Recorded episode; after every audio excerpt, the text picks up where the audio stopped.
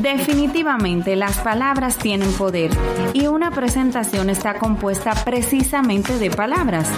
En esta oportunidad de nuestro episodio número 47, quiero mostrarte cómo puedes asegurarte de que tus palabras sean tus aliadas.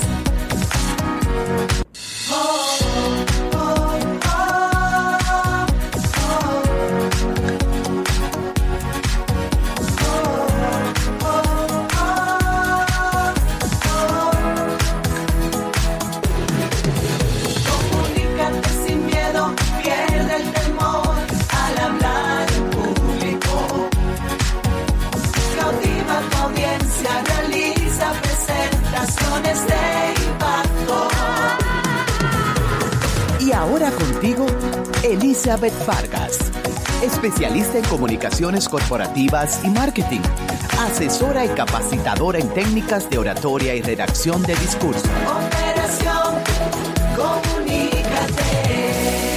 Estás en sintonía con el podcast correcto si deseas mejorar tus habilidades de comunicación y también vencer el miedo de hablar en público.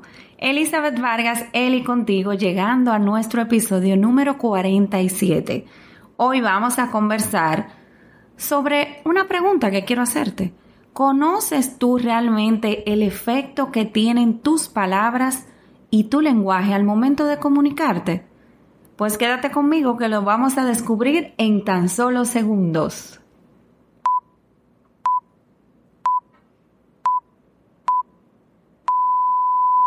Operación Comunícate. Así es, es que una presentación está compuesta fundamentalmente de palabras. ¿Y cuáles palabras? Pues tus palabras. Así de sencillo. Palabras que pueden ser inspiradoras, informativas, persuasivas y de muchos otros tipos. ¿Te has detenido tú a pensar que las palabras que utilizas nunca son neutras? Es decir, que pueden ayudarte o perjudicarte.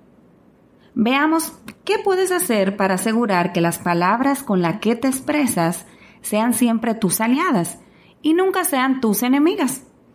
Hoy quiero proponerte que consideres cuatro ideas fundamentales. Iniciamos con la primera. El valor de las palabras positivas. Una palabra positiva es la que denota y connota ideas y sentimientos agradables para tu público. Las palabras positivas poseen fuerza y definitivamente que resplandecen en tu discurso. Vamos a ver algunos ejemplos, ¿verdad? Para que sea más fácil. El primero puede ser que digas muchas gracias por su atención. Otro ejemplo los invito a ponerse cómodos y a disfrutar de esta presentación. Me gustaría conocer su opinión. Vamos a pasarla bien aprendiendo y conversando juntos. ¿Te das cuenta de lo que transmites cuando te expresas de esta manera? Estas palabras definitivamente que transmiten cordialidad y a la vez satisfacción. Si el tono de tu lenguaje es positivo, Escucha bien, de este mismo modo te sentirás tú como orador y también tu público o tu audiencia. La segunda idea, utiliza palabras descriptivas. Las palabras descriptivas te permiten transmitir significados, lo que es igual a proyectar imágenes vivas en la mente de tus oyentes. ¿Y qué te recomiendo? Pues que leas y estudies para conocer los sinónimos más ricos y poderosos de las palabras que utilizas con más frecuencia. Si alguna vez has querido saber cómo lograr que tu discurso no resulte monótono o aburrido, te confieso que según expertos, pocos recursos son tan útiles como utilizar un lenguaje descriptivo. Nunca olvides que tus palabras evocarán imágenes y emociones en la mente de tu audiencia. La tercera idea o propuesta prefiere las palabras sencillas. No utilices una palabra muy rebuscada, si bien puedes emplear otra sencilla y clara. Por ejemplo, evita decir una frase como valoramos positivamente las acciones implementadas y los resultados obtenidos en el T4. cuando puedes explicarte más claramente y de manera llana, diciéndolo de la siguiente manera. Hemos obtenido unos resultados muy positivos durante el cuarto trimestre. Esto ayudará a que tu audiencia conecte contigo de una manera más rápida y lo más importante, que comprenda tu mensaje y su objetivo. Y la última idea o propuesta que te tengo, la cuarta, enriquece tu vocabulario. Te puedo decir realmente y honestamente que prácticamente todos los días yo consulto en el diccionario el significado de alguna palabra que no conozco o que no estoy, vamos a decir, tan segura de su significado. A pesar de impartir talleres y redactar discursos, pues con mucha regularidad me asalta esa duda, igual que a ti, de cómo se escribe alguna palabra o si la puedo emplear de una tal u otra manera o si la he escrito de manera correcta. Aquí está el gran reto y a la vez yo diría que una de las armas más poderosas de un buen orador y es precisamente enriquecer su vocabulario día a día y tratar a la vez de transmitir siempre información veraz. Te invito en esta oportunidad a que consultes dos diccionarios que yo misma consulto en ese asalto de dudas, ¿verdad? Los cuales puedes encontrar fácilmente en la web.